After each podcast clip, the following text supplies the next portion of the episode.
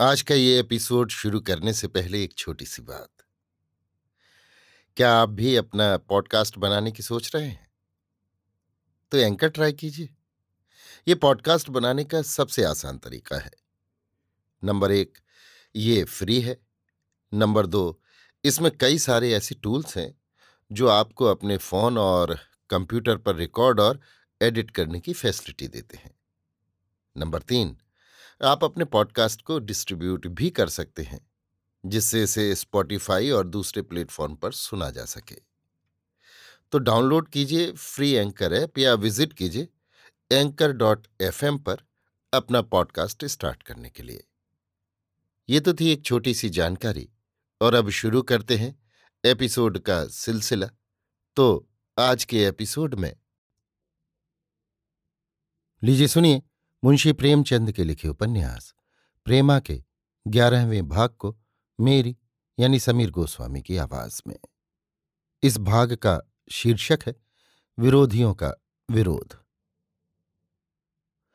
मेहमानों के विदा हो जाने के बाद ये आशा की जाती थी कि विरोधी लोग अब सिर न उठाएँगे। विशेष इसलिए कि ठाकुर जोरावर सिंह और मुंशी बद्री प्रसाद के मर जाने से उनका बल बहुत कम हो गया था। मगर ये आशा पूरी न हुई। एक सप्ताह भी न गुजरने पाया था और अभी सुचित्त से बैठने भी न पाए थे कि फिर वही दांता किलकिल शुरू हो गई। अमृत राय कमरे में बैठे हुए एक पत्र पढ़ रहे थे कि महाराज चुपके से आया और हाथ जोड़कर खड़ा हो गया। अमृत राय ने सिर उठाकर उसको देखा तो मुस्कुराकर बोले, कैसे चले महाराज? महाराज, हुजूर जान बक्सी होए तो कहूँ अमृत राय। शौक से कहो। महाराज, ऐसा न हो कि आप रिसेहे हो जाएँ। अमृत राय, बात तो कहो। महाराज, हुजूर डर लगता है। अमृत राय, क्या तनख्वाह बढ़वाना चाहते हो? महाराज, ना ही सरकार। अमृत राय, फिर क्या चाहते हो? महाराज, हुजूर हमारा इस्तीफा ले लिया जाए। अमृत राय क्या नौकरी छोड़ोगे? महाराज, हाँ सरकार, अब हमसे काम नहीं होता। अमृत राय, क्यों? अभी तो मज़बूत हो। जी चाहे तो कुछ दिन आराम कर लो, मगर नौकरी क्यों छोड़ो? महाराज, ना ही सरकार। अब हम घर को जाइब। अमृत राय, अगर तुमको यहाँ कोई तकलीफ़ हो तो ठीक ठीक कह दो। अगर तनख्वाह कहीं और इससे ज़्यादा मिलने की आशा हो तो वैसा कहो। महाराज हुजूर तनख्वाह जो आप देते हैं, कोई क्या माई का लाल देगा? अमृत राय, फिर समझ में नहीं आता कि क्यों नौकरी छोड़ना चाहते हो? महाराज, अब सरकार में आपसे क्या कहूँ? यहाँ तो ये बातें हो रही थीं, उधर चम्मन और रम्मन कहार और भगेलू और दुखी बारी आपस में बातें कर रहे थे। भगेलू, चलो चलो, जल्दी, नहीं तो कचहरी की बेला आजे है। चम्मन, आगे आगे तुम चलो। भगेलू, हमसे आंगू न चला जे है। चम्मन, तब कौन आंगू चले? भगेलू, हम के का बताई? रम्मन, कोई न चले आंगू तो हम चले थे। दुखी, ते एक बात कहन है, न कोई आंगू चले, न कोई पीछू।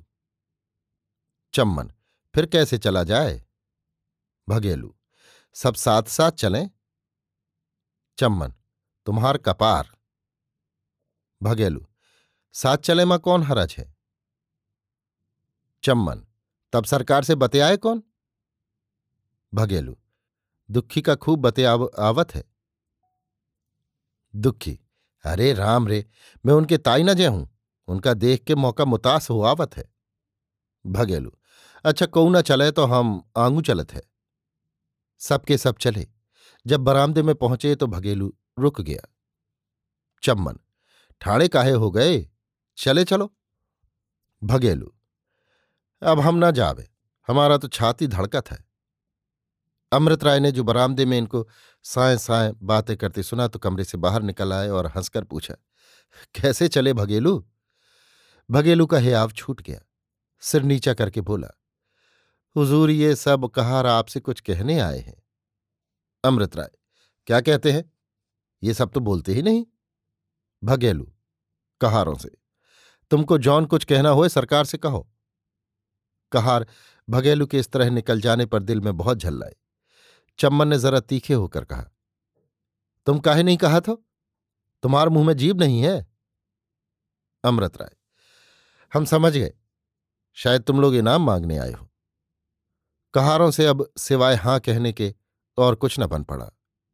अमृत राय ने उसी दम पाँच रुपया भगेलू के हाथ पर रख दिया।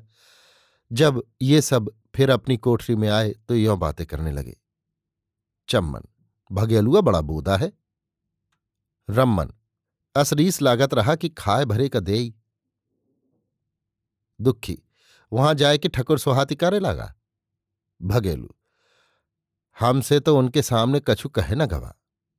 दुखी, तब काहे को यहाँ से आगे आगे गवा रहो इतने में सुखई कहार लकड़ी टेकता खांसता हुआ आ पहुँचा और इनको जमा देखकर बोला, का भवा? सरकार का कहन? दुखी, सरकार के सामने जाए के सब गूँगे होए गए, कोई के मुँह से बात न निकली? भगेलू, सुखई दादा तुमने आप करो। जब सरकार हंसकर इनाम दे लागे, तब कैसे कहा जात कि हम नौकरी छोड़न आए सुखई, हम तो तुमसे पहले कह दीन कि यहाँ नौकरी छोड़ के सब जने पछते हो। अस भल मानुस कहूँ न मिले। भगेलू, दादा तुम बात लखा रुपया की कहत हो। चम्मन एमा कौन झूठ है? अस मनई कहाँ मिले? रम्मन, आज दस बरस रहत भय मुदा आदि बात कबहू नहीं काहन। भगेलू, रीस तो उनके देह में छू नहीं गए। जब बात करत है, हंसकर। चम्मन भैया हमसे को कहत कि, तुम बीस कलदार लेव और हमारे यहाँ चल के काम करा तो हम सरकार के छोड़ के कहूँ न जाइत मुदा बिरादरी की बात ठहरी। हुक्का पानी बंद हुई गवा तो फिर कह के द्वारे जैब। रम्मन यही डर तो जान मारे डारत है? चम्मन, चौधरी आज कह गए हैं कि आज इनके यहाँ काम न छोड़ दे हो तो टाट बाहर कर दी जाए हो। सुखई, हम एक बेर कह दीन कि पछते हो। जस मन में आवे करो। आठ बजे को जब बाबू अमृत राय सैर करके आए तो कोई टमटम थामने वाला न था। चारों ओर घूम घूम कर पुकारा, मगर किसी की आहट न पाई। महाराज का हार साइस सभी चल दिए। यहाँ तक कि जो साइस उनके साथ था, वो भी न जाने कहाँ लोप हो गया। समझ गए दुष्टों ने छल किया। घोड़े को आप ही खोलने लगे कि सुखई का हार आता दिखाई दिया। उससे पूछा, ये सबके सब कहाँ चले गए? सुखई खांस कर सब छोड़ गए, अब काम न करेंगे। अमृत राय, तुम्हें कुछ मालूम है इन सबों ने क्यों छोड़ दिया? सुखई मालूम काहे नहीं। उनके बिरादरी वाले कहते हैं, इनके यहाँ काम मत करो। अमृत राय की समझ में पूरी बात आ गई कि विरोधियों ने अपना कोई और बस न चलते देखकर अब ये ढंग रचा है। अंदर गए तो क्या देखते हैं कि पूर्णा बैठी खाना पका रही है और बिल्लू इधर उधर दौड़ रही है। नौकरों पर दांत पीस कर रह गए पूर्णा से बोले, आज तुमको कष्ट उठाना पड़ा। पूर्णा हंसकर, इसे आप कष्ट कहते हैं? ये तो मेरा सौभाग्य है। पत्नी के अधरों पर मंद मुस्कान और आँखों में प्रेम देखकर बाबू साहब के चढ़े हुए तेवर बदल गए। भड़कता हुआ क्रोध ठंडा पड़ गया और जैसे नाग सूंबी बाजी का शब्द सुनकर थिरकने लगता है और मतवाला हो जाता है। उसी भांति उस घड़ी अमृत राय का चित्त भी किलोले करने लगा। आओ देखा न ताओ, कोट पतलून जूते पहने हुए रसोई में बेधड़क घुस गए पूर्णा हाँ हाँ करती रही, मगर कौन सुनता है? और उसे गले से लगाकर बोले, मैं तुमको ये न करने दूँगा। पूर्णा भी प्रीत के नशे में बेसुध होकर बोली, मैं न मानूँगी। अमृत राय अगर हाथों में छाले पड़े तो मैं जुर्माना ले लूँगा। पूर्णा, मैं उन छालों को फूल समझूँगी। जुर्माना क्यों देने लगी? अमृत राय, और जो सिर में धमक अमक हुई तो तुम जानना। पूर्णा, वाह, ऐसे सस्ते में ना छूटोगे। चंदन रगड़ना पड़ेगा।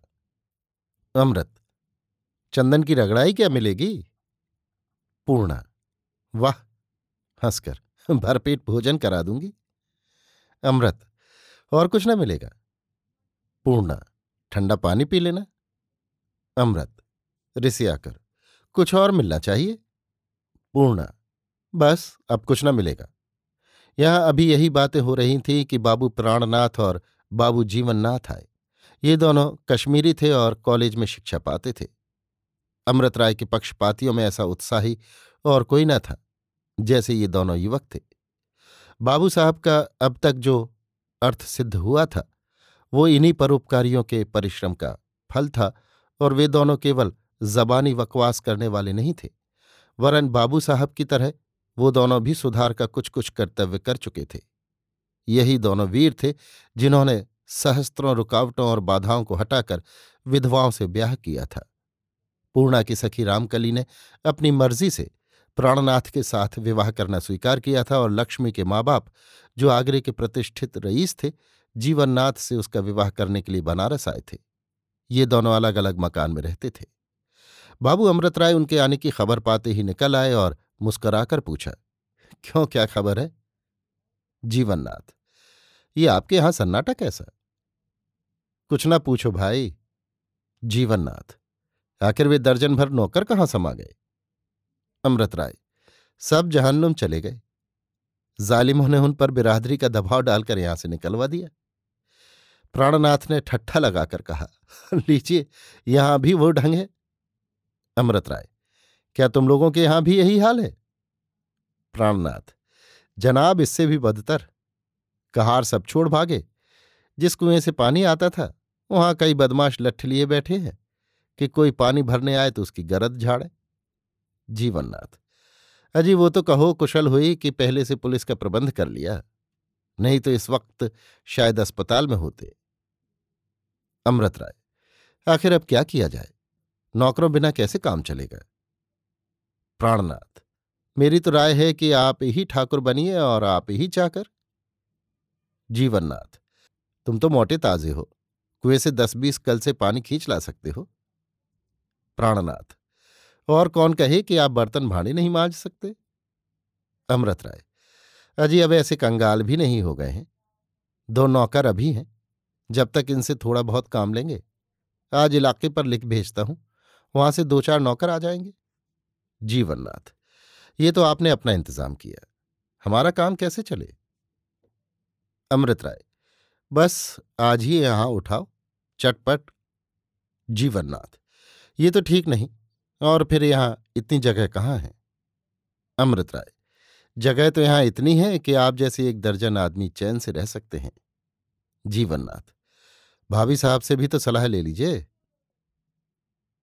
अमृत राय, वो दिल से राज़ी हैं। कई बेर कह चुकी हैं कि अकेले जी घबराता है। ये खबर सुनकर फूली न समाएँगी। जीवननाथ अच्छा अपने यहाँ तो टोह लू? प्राणनाथ आप भी आदमी हैं या घन चक्कर? यहाँ टोह लूँ, वहाँ टोह लूँ। भलमनसी चाहो तो बग्घी जोत कर ले चलो। दोनों प्राणियों को यहाँ लाकर बैठा दो।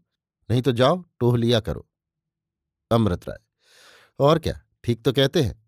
रात ज़्यादा जाएगी तो फिर कुछ बनाए न बनेगी। जीवननाथ। अच्छा जैसी आपकी मर्ज़ी। दोनों युवक अस्तबल में गए। घोड़ा खोला और गाड़ी जोत कर ले गए। इधर अमृत राय ने आकर पूर्णा से ये समाचार कहा। ये सुनते ही प्रसन्न हो गई और मेहमानों के लिए खाना बनाने लगी। बाबू साहब ने सुखई की मदद से दो कमरे साफ़ कराए। उनमें मेज, कुर्सियाँ और दूसरी ज़रूरत की चीज़ें रखवा दी। कोई नौ बजे होंगे कि सवारियाँ आ पहुँची। पूर्णा उनसे बड़े प्यार से गले मिली और थोड़ी ही देर में तीनों सखियाँ बुलबुल की तरह चहकने लगीं। रामकली पहले जरा झेपी, मगर पूर्णा की दो चार बातों ने उसका हियाव भी खोल दिया। थोड़ी देर में भोजन तैयार हो गया और तीनों आदमी रसोई में गए। इधर चार पाँच बरस से अमृत राय दाल भात खाना भूल गए थे। कश्मीरी बावर्ची तरह तरह के सालन अनेक प्रकार के मांस खिलाया करता था। यद्यपि जल्दी में पूर्ण सिवाय सादे खानों के और कुछ न बना सकी थी, मगर सबने इसकी बड़ी प्रशंसा की। जीवननाथ और प्राणनाथ दोनों कश्मीरी थे, मगर वो भी कहते थे कि रोटी दाल ऐसी स्वादिष्ट हमने कभी नहीं खाई। रात तो इस तरह कटी। दूसरे दिन पूर्णा ने बिल्लो से कहा कि जरा बाज़ार से सौदा लाओ तो आज मेहमानों को अच्छी अच्छी चीज़ें खिलाऊं। बिल्लो ने आकर सुखई से हुक्म लगाया और सुखई एक टोकरा लेकर बाज़ार चले। वो आज कोई तीस बरस से एक ही बनिए से सौदा लिया करते थे। बनिया चालाक था, बुढ़ऊ को खूब दस्तूरी देता, मगर सौदा रुपए में बारह आने से कभी अधिक न देता। इसी तरह इस घूरे साहू ने सब रईसों को फांस रखा था। सुखई ने उसकी दुकान पर पहुँचते ही टोकरा पटक दिया और तिपाई पर बैठकर बोला, लाओ घूरे, कुछ सौदा सुलफ तो दो, मगर देरी न लगे। और हर बेर तो घूरे हंसकर सुखई को तमाकू पिलाता और तुरंत उसके हुक्म की तामील करने लगता। मगर आज उसने उसको और बड़ी रुखाई से देखकर कहा, आगे जाओ, हमारे यहाँ सौदा नहीं है। सुखई, जरा आदमी देख के बात करो, हमें पहचानते नहीं क्या? घूरे आगे जाओ, बहुत टेंटे ना करो। सुखई, कुछ भाँग वांग तो नहीं खा गए क्या? अरे, हम सुखई हैं। घूरे, अजी तुम लाट हो तो क्या? चलो अपना रास्ता देखो। सुखई, क्या तुम जानते हो, हमें दूसरी दुकान पर दस्तूरी ना मिलेगी? अभी तुम्हारे सामने दो आने रुपया लेकर दिखा देता हूँ। घूरे, तुम सीधे से जाओगे कि नहीं? दुकान से हटकर बात करो। बेचारा सुखई साहू की रुखाई पर आश्चर्य करता हुआ दूसरी दुकान पर गया। वहाँ भी यही जवाब मिला। तीसरी दुकान पर पहुँचा, यहाँ भी वही दुत्कार मिली। फिर तो उसने सारा बाज़ार छान डाला, मगर कहीं सौदा न मिला। किसी ने उसे दुकान पर खड़ा तक होने न दिया। आखिर झक मारकर मुँह लिए लौट आया और सब समाचार कहा, मगर नमक मसाले बिना कैसे काम चले? बिल्लो ने कहा, अब कि मैं जाती हूँ, देखूँ कोई कैसे सौदा नहीं देता। मगर वो हाथे से ज्यों ही बाहर निकली कि एक आदमी उसे इधर उधर टहलता दिखाई दिया। बिल्लो को देखते ही वो उसके साथ हो लिया और जिस दुकान पर बिल्लो गई, वो भी परछाई की तरह साथ लगा रहा। आखिर बिल्लो भी बहुत दौड़ धूप कर हाथ झुलाते लौट आई। बेचारी पूर्णा ने हार कर सादे पकवान बनाकर धर दिए। बाबू अमृत राय ने जब देखा कि द्रोही लोग इसी तरह पीछे पड़े रहेंगे तो उसी दम लाला धनुषधारी लाल को तार दिया कि आप हमारे यहाँ पाँच होशियार खिदमतगार भेज दीजिए। लाला साहब पहले ही समझे हुए थे। पाँच नौकरों को बनारस रवाना किया, जिसमें एक कश्मीरी महाराज भी था। दूसरे दिन ये सब आ पहुँचे। सबके सब पंजाबी थे, जो ना तो बिरादरी के गुलाम थे और ना जिनको टाट बाहर किए जाने का खटका था। विरोधियों ने उनके भी कान भरने चाहे, मगर कुछ दांव न चला। सौदा भी लखनऊ से इतना मंगा लिया, जो कई महीनों को काफ़ी था। जब लोगों ने देखा, इन शरारतों से अमृत राय को कुछ हानि न पहुँची तो और ही चाल चले। उनके मुवक्किलों को बहकाना शुरू किया कि वो तो ईसाई हो गए हैं, साहबों के संग बैठकर खाते हैं। उनको किसी जानवर के मांस से विचार नहीं है। एक विधवा ब्राह्मणी से विवाह कर लिया है। उनका मुँह देखना, उनसे बातचीत करना भी शास्त्र के विरुद्ध है। मुवक्किलों में बहुधा देहातों के राजपूत ठाकुर और भूइयार थे, जो या तो अविद्या की काल कोठरी में पड़े हुए थे या नए जमाने के चमत्कार ने उन्हें चौंधिया दिया था। उन्होंने जब ये सब ऊट पटांग बातें सुनी, तब वे बहुत बिगड़े, बहुत झल्लाए और उसी दम कसम खाई कि अब चाहे जो हो, इस अधर्मी को कभी मुकदमा न देंगे। राम राम, इसको वेद शास्त्र का तनिक विचार नहीं भया कि चटेक राण को घर में बिठा लिया? छी छी, अपना लोक परलोक दोनों बिगाड़ दिया। ऐसा ही था तो हिंदू के घर में काहे को जन्म लिया था? किसी चोर चंडाल के घर जन्मे होते, बाप दादे का नाम मिटा दिया। ऐसी ही बातें कोई दो सप्ताह तक उनके मुवक्किलों में फैलीं, जिसका परिणाम ये हुआ कि बाबू अमृत राय का रंग फीका पड़ने लगा। जहाँ मारे मुकदमों के सांस लेने का अवकाश न मिलता था, वहाँ अब दिन भर हाथ पर हाथ धरे बैठे रहने की नौबत आ गई। यहाँ तक कि तीसरा सप्ताह कोरा बीत गया और उनको एक भी अच्छा मुकदमा न मिला। जज साहब बंगाली बाबू थे। अमृत राय के परिश्रम और तीव्रता, उत्साह और चपलता ने जज साहब की आँखों में बड़ी प्रशंसा दे रखी थी। वो अमृत राय की बढ़ती हुई वकालत को देख समझ गए थे कि थोड़े ही दिनों में ये सब वकीलों का सभापति हो जाएगा। मगर जब तीन हफ़्ते से उनकी सूरत न दिखाई दी, तब उनको आश्चर्य हुआ। सरिश्तेदार से पूछा कि आजकल बाबू अमृत राय कहाँ हैं? सरिश्तेदार साहब जाति के मुसलमान और बड़े सच्चे और साफ़ आदमी थे। उन्होंने सारा ब्यौरा जो सुना था, कह सुनाया। जज साहब सुनते ही समझ गए कि बेचारे अमृत राय सामाजिक कामों में अग्रण्य बनने का फल भोग रहे हैं। दूसरे दिन उन्होंने खुद अमृत राय को इजलास पर बुलवाया और देहाती जमींदारी के सामने उनसे बहुत देर तक इधर उधर की बातें की। अमृत राय ने भी हंस हंसकर उनकी बातों का जवाब दिया। इस बीच में कई वकील और बैरिस्टर जज साहब को दिखाने के लिए कागज़ पत्र लाए, मगर साहब ने किसी की ओर ध्यान नहीं दिया। जब वो चले तो साहब ने कुर्सी से उठकर हाथ मिलाए और जरा ज़ोर से बोले, बहुत अच्छा बाबू साहब जैसा आप बोलता है, इस मुकदमे में वैसा ही होगा। आज जब कचहरी बर्खास्त हुई तो उन जमींदारों में, जिनके मुकदमे आज पेश थे, यों गलचौर होने लगी।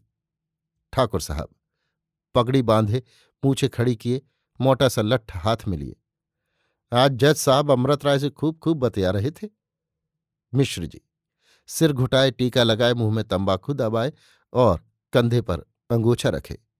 खूब बतियावत रहा, मानो को अपने मित्र से बतियावे। ठाकुर, अमृत राय कैसे हंस हंस मुड़ी हिलावत रहा? मिश्र जी, बड़े आदमियन का सब जगह आदर होत है। ठाकुर, जब लो दोनों बतियात रहे, तब तलुक कऊ वकील आए, बाकी साहब कऊ की ओर तनिक नहीं ताकन। मिश्र जी, हम कहे दे थे तुम्हार मुकदमा उन्हीं की राय से चले। सुनत रहे हो कि नहीं? जब अमृत राय चले लागे तो जज साहब कहन कि इस मुकदमे में वैसा ही होगा। ठाकुर, सुना काहे नहीं? बाकी फिर का करी? मिश्र जी, इतना तो हम कहे थे कि अस वकील प्रीथी भर में नाही। ठाकुर, का बहस करत है? मानो जेवहा पर सरस्वती बैठी हुए। उनकर बराबरी करैया आज कोई नहीं है। मिश्र जी, मुदा ईसाई हुई गवा, राण से ब्याह की हैसी ठाकुर, इतने तो बीच परा है। अगर उनका वकील कहे होइत तो बाजी बद के जीत जाइत। इसी तरह दोनों में बातें हुई और दिया में बत्ती पड़ते पड़ते दोनों अमृत राय के पास गए और उनसे मुकदमे की कुल रुएदाद बयान की। बाबू साहब ने पहले ही समझ लिया था कि इस मुकदमे में कुछ जान नहीं है। तिस पर उन्होंने मुकदमा ले लिया और दूसरे दिन ऐसी योग्यता से बहस की कि दूसरी ओर के वकील मुख्तियार खड़े मुँह ताकते रह गए। आखिर जीत का सहरा भी उन्हीं के सर रहा। जज साहब उनकी वक्तृता पर ऐसे प्रसन्न हुए कि उन्होंने हंसकर धन्यवाद दिया और हाथ मिलाया। बस, अब क्या था? एक तो अमृत राय यों ही प्रसिद्ध थे। उस पर जज साहब का ये बर्ताव और भी सोने पर सुहागा हो गया। वो बंगले पर पहुंचकर चैन से बैठने भी न पाए थे कि मुवक्किलों के दल के दल आने लगे और दस बजे रात तक यही ताता लगा रहा। दूसरे दिन से उनकी वकालत पहले से भी अधिक चमक उठी। द्रोहियों ने जब देखा कि हमारी ये चाल भी उल्टी पड़ी तो और भी दांत पीसने लगे। अब मुंशी बद्री प्रसाद तो थे ही नहीं कि उन्हें सीधी चालें बताते और ना ठाकुर थे कि कुछ बाहुबल का चमत्कार दिखाते। बाबू कमला प्रसाद अपने पिता के सामने ही से इन बातों से अलग हो गए थे। इसलिए द्रोहियों ने अपना और कुछ बस न देखकर पंडित भृगुदत्त का द्वार खटखटाया। उनसे कर जोड़कर कहा कि महाराज, कृपा सिंधु अब भारतवर्ष में महाउत्पात और घोर पाप हो रहा है। अब आप ही चाहो तो उसका उद्धार हो सकता है। सिवाय आपके, इस नौका को पार लगाने वाला इस संसार में कोई नहीं है। महाराज, अगर इस समय पूरा बल न लगाया गया तो फिर इस नगर के वासी कहीं मुँह दिखाने के योग्य नहीं रहेंगे।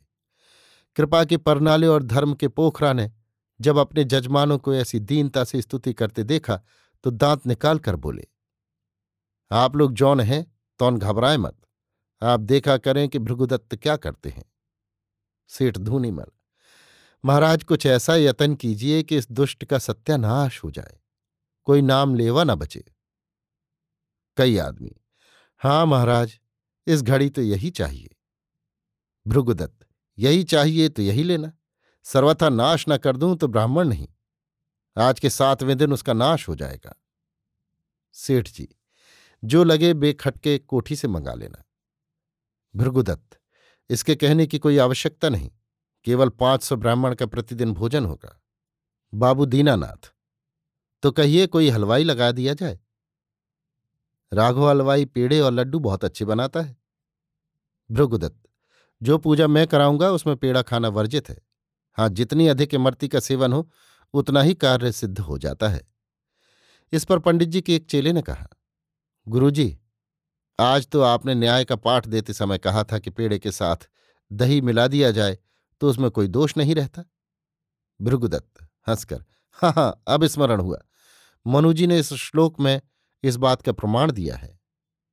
दीनानाथ मुस्कुराकर, महाराज, चेला तो बड़ा तीव्र है। सेठ जी, ये अपने गुरु से बाजी ले जाएगा? भृगुदत्त अब कि इसने एक यज्ञ में दो शेर पूरियाँ खाई। उस दिन से मैंने इसका नाम अंतिम परीक्षा में लिख दिया। चेला, मैं अपने मन से थोड़ा ही उठा। अगर जजमान हाथ जोड़कर उठा न देते तो अभी शेर भर और खा के उठता। दीनानाथ, क्यों ना हो पट्ठे? जैसे गुरु, वैसे चेला। सेठ जी, महाराज हमको आज्ञा दीजिए। आज हलवाई आ जाएगा। मुनीम जी भी उसके साथ लगे रहेंगे।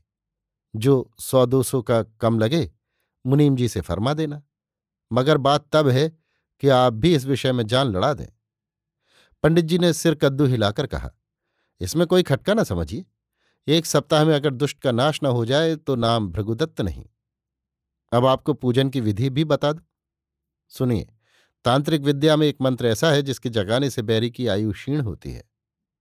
अगर दस आदमी प्रति दिवस उसका पाठ करें तो आयु में दो पहर की हानि होती है। अगर सौ आदमी पाठ करें तो दस दिन की हानि होगी। यदि पाँच सौ पाठ नित्य हों तो हर दिन पाँच वर्ष की आयु घटती है। सेठ जी, महाराज, आपने इस घड़ी ऐसी बात कही कि हमारा चोला मस्त हो गया। मस्त हो गया? दीनानाथ, कृपा सिंधु, आप धन्य हो, आप धन्य हो। बहुत से आदमी, एक बार बोलो, पंडित भृगुदत्त की जय। बहुत से आदमी एक साथ बोले, दुष्टों की छह छह। इस तरह कोलाहल मचाते हुए ये लोग अपने अपने घरों को लौटे। उसी दिन राघव हलवाई पंडित जी के मकान पर आ डटा। पूजा पाठ होने लगे। पाँच सौ भुक्खड़ एकत्र हो गए और दोनों जून माल उड़ाने लगे। धीरे धीरे पाँच सौ से एक हज़ार पहुँचा और पूजा पाठ कौन करता है? सवेरे से भोजन का प्रबंध करते करते दोपहर हो जाती थी और दोपहर में भंग बूटी छानते रात हो जाती थी। हाँ पंडित भृगुदत्त का नाम सारे शहर में उजागर हो रहा था। चारों ओर उनकी बड़ाई गाई जा रही थी। सात दिन यही अंधाधुंध मचा रहा। ये सब कुछ हुआ, मगर बाबू अमृत राय का बाल भी बांका न हो सका। कहीं तो भृगुदत्त जैसे गुर्गों को चखौतिया कौन कराए? सेठ जी के आदमी तिल तिल पर अमृत राय के मकान की ओर दौड़ते थे कि देखें कुछ जंत्र मंत्र का फल हुआ कि नहीं। मगर सात दिन के बीतने पर कुछ फल हुआ तो यही कि अमृत राय की वकालत सदा से बढ़कर चमकी हुई थी। अभी आप सुन रहे थे मुंशी प्रेमचंद के लिखे उपन्यास, प्रेमा के ग्यारहवें भाग को मेरी यानी समीर गोस्वामी की आवाज़ में। इस भाग का शीर्षक था विरोधियों का विरोध।